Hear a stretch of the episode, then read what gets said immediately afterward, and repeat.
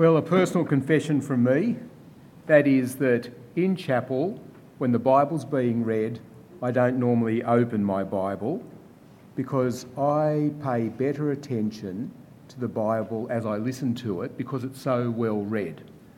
But that actually doesn't work with Proverbs.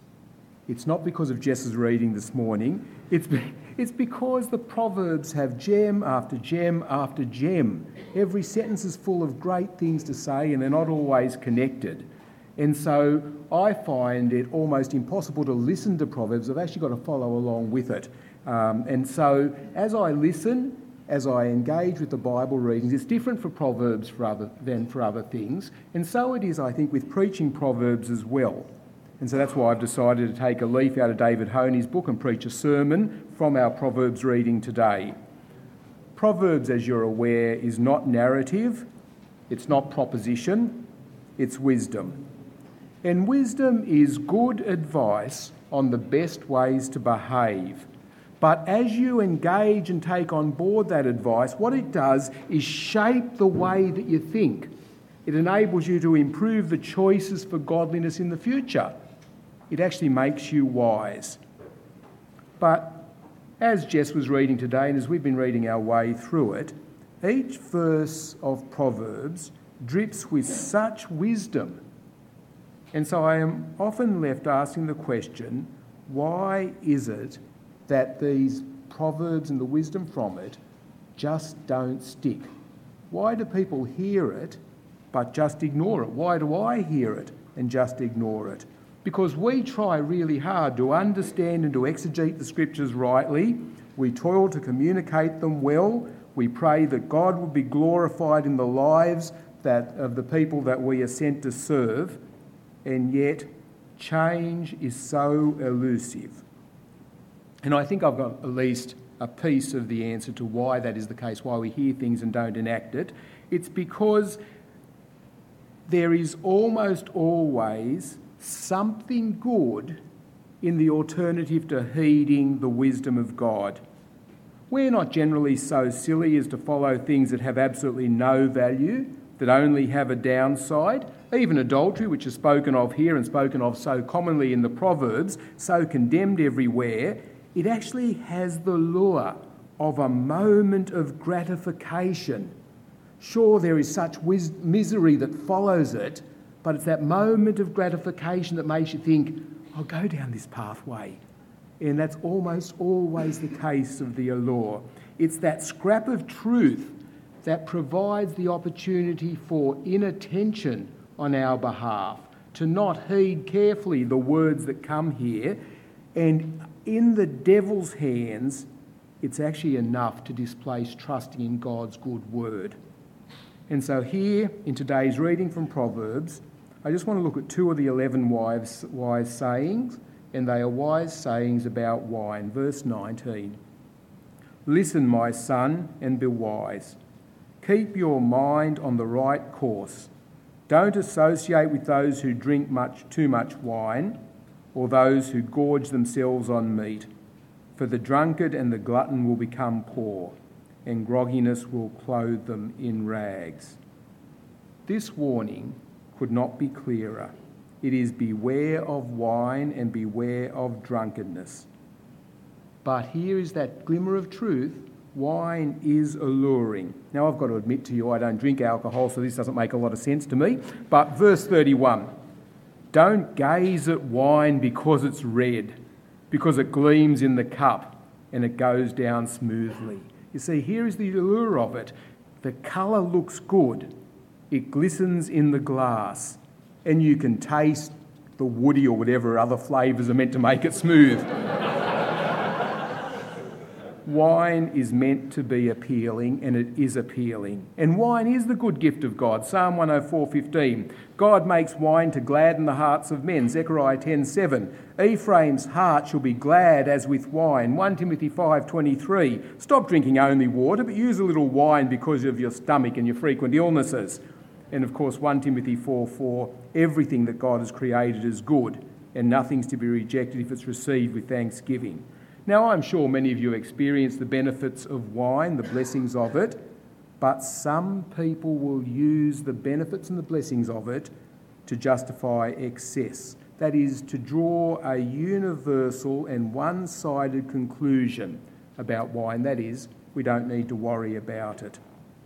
And so that's actually what we've seen over, sadly, over these last couple of weeks. With the, with the referendum, it's always one side or the other, not being able to see what's going on in the other. And what's going on in Gaza, the same sort of thing, time and time again. And so it is with alcohol. People will say, alcohol is good, it's fine, there is no reason to warn against it. When was the last time you heard a sermon about the dangers of alcohol? Today, in our country, they're talking about putting warning labels on alcohol.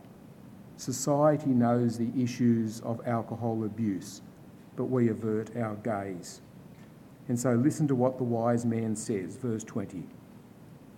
Don't associate with those who drink too much wine or with those who gorge themselves on meat. They'll become poor, and grogginess will clothe them in rags. Here is excess here is too much. It's seductive, is wine, and it leads to your destruction. The beautiful red colour, the gleaming liquid, the smooth taste that the wise man speaks about.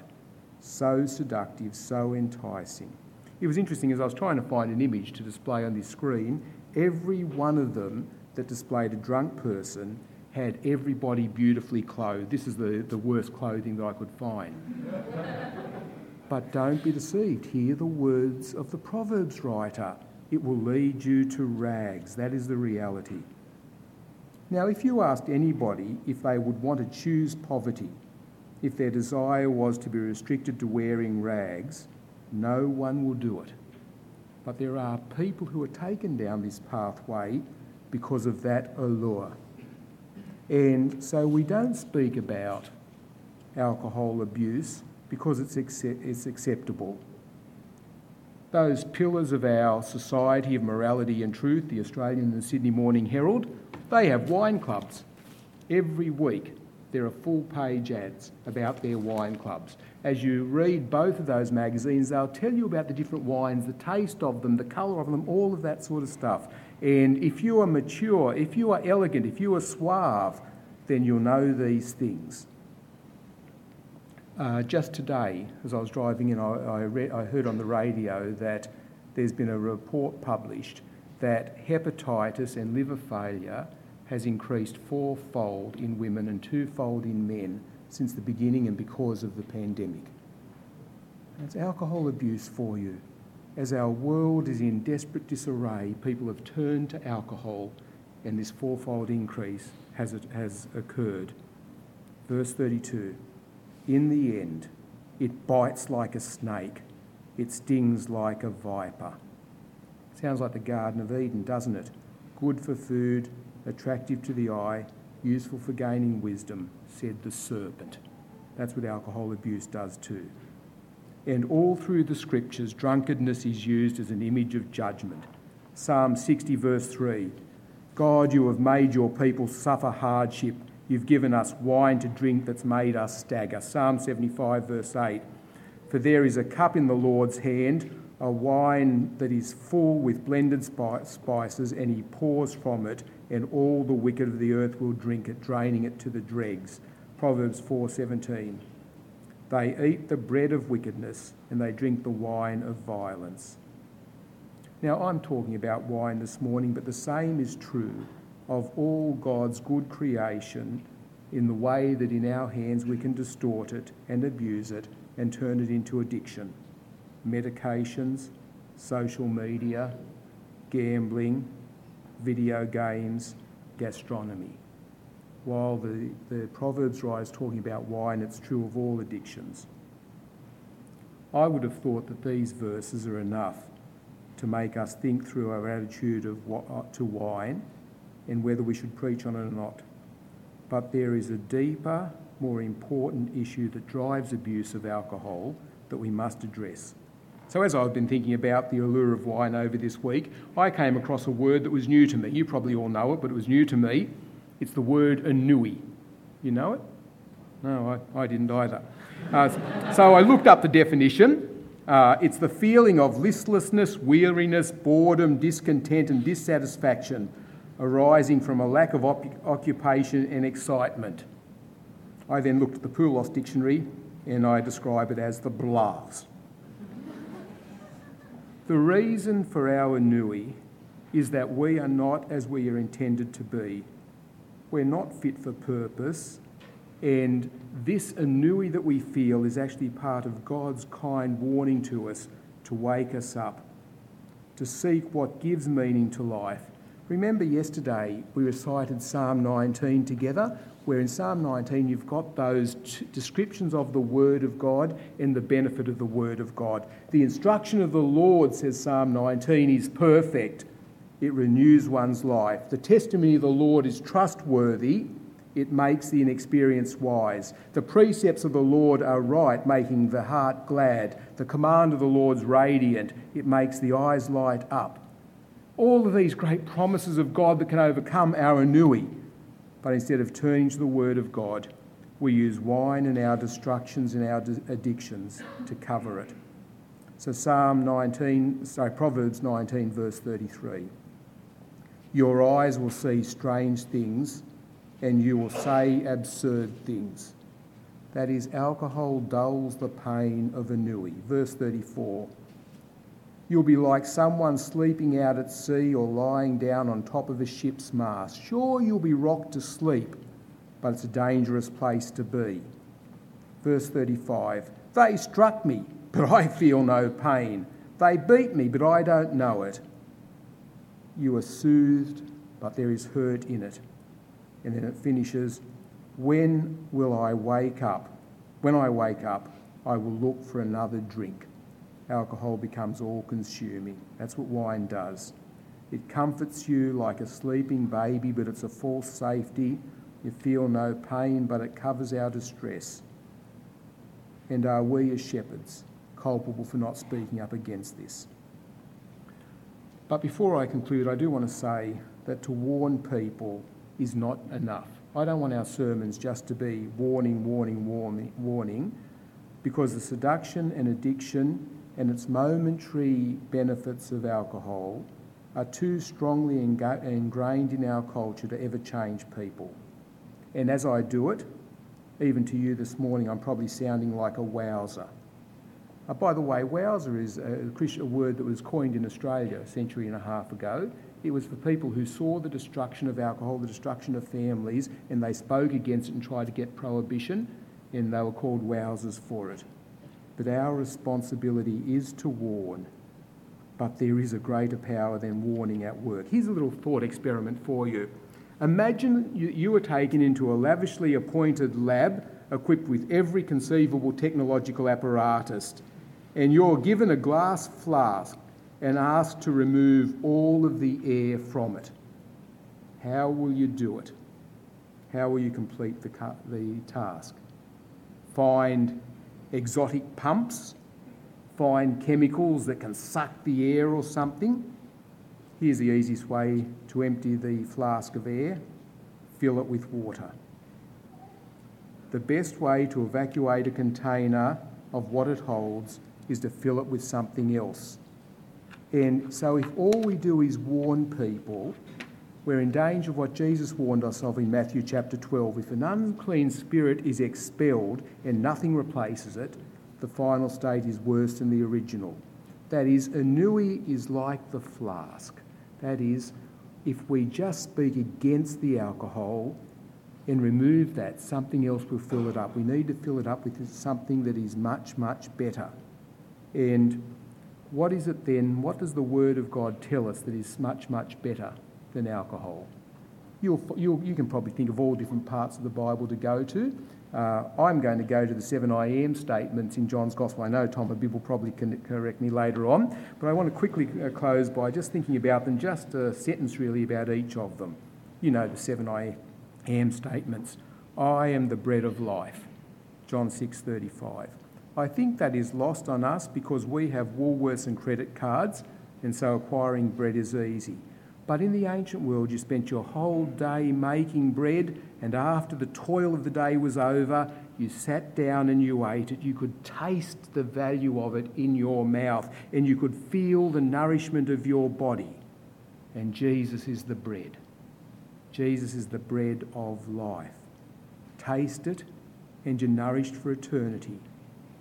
What is better than that? Well, I'll tell you something that's better than that. Jesus goes on to say, if you come to me, you'll never go hungry. And if you believe in me, you'll never be thirsty.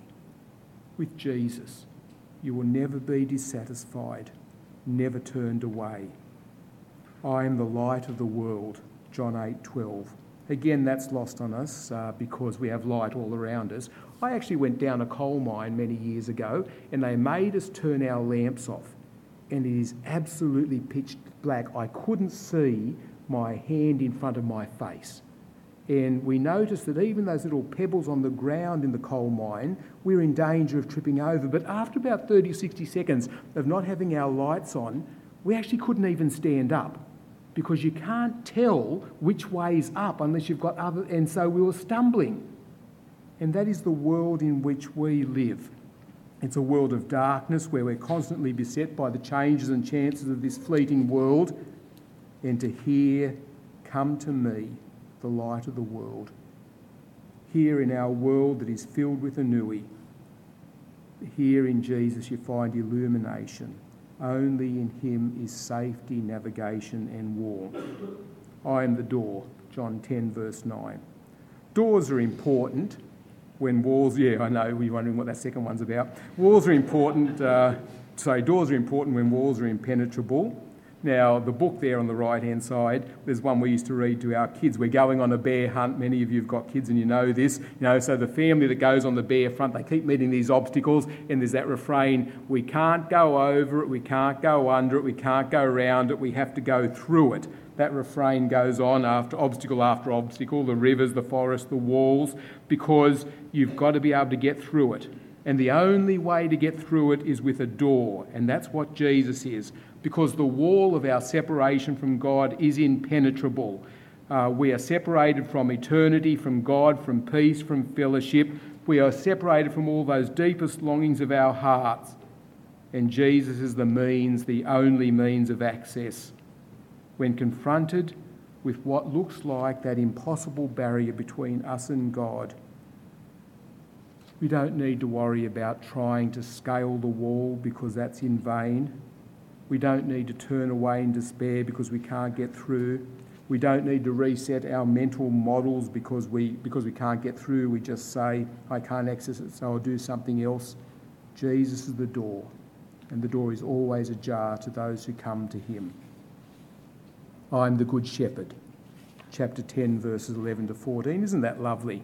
It's an image of care. The care for, of one for those that are less than he is. But he goes further. I'm the good shepherd who lays down my life for the sheep. I've got to say, that is nonsense. That's unthinkable.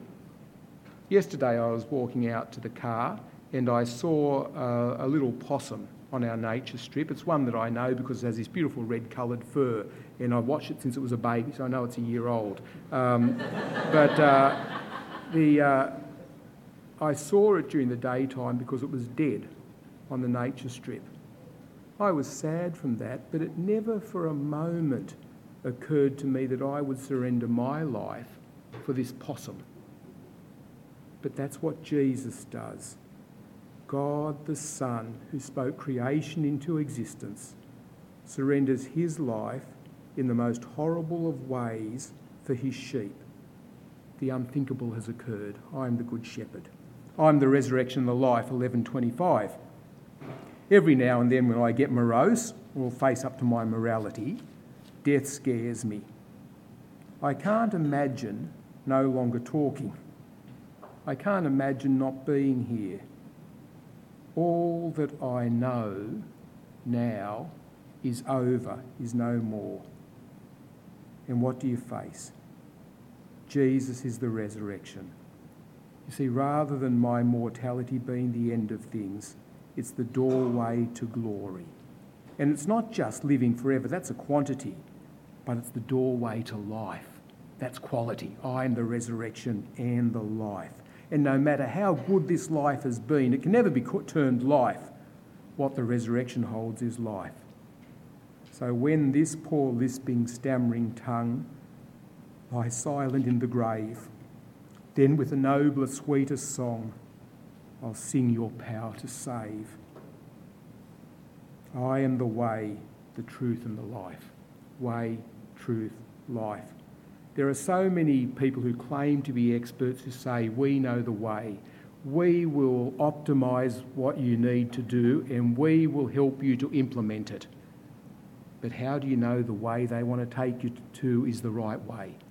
Jesus the way, Jesus is the truth.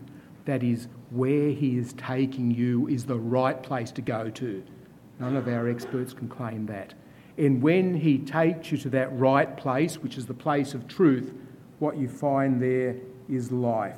In a world that yearns for the way but doesn't know it, in a society that claims to treasure truth but doesn't seek it because it's so elusive, in a world that wants life but can't find it. Jesus, the way, the truth, and the life. I am the vine, finally, chapter 15, verses 1 to 5, and we are the branches. Here is the one who rules and controls and positions every molecule in this universe at this moment and in every moment of the universe's history, claims to be intimately connected with you and me, his manufactured creatures of dust. He, I am the vine, you are the branches. The DNA of Jesus, the one who holds everything, is shared with us and through my clogged and ever more clogging veins runs his life.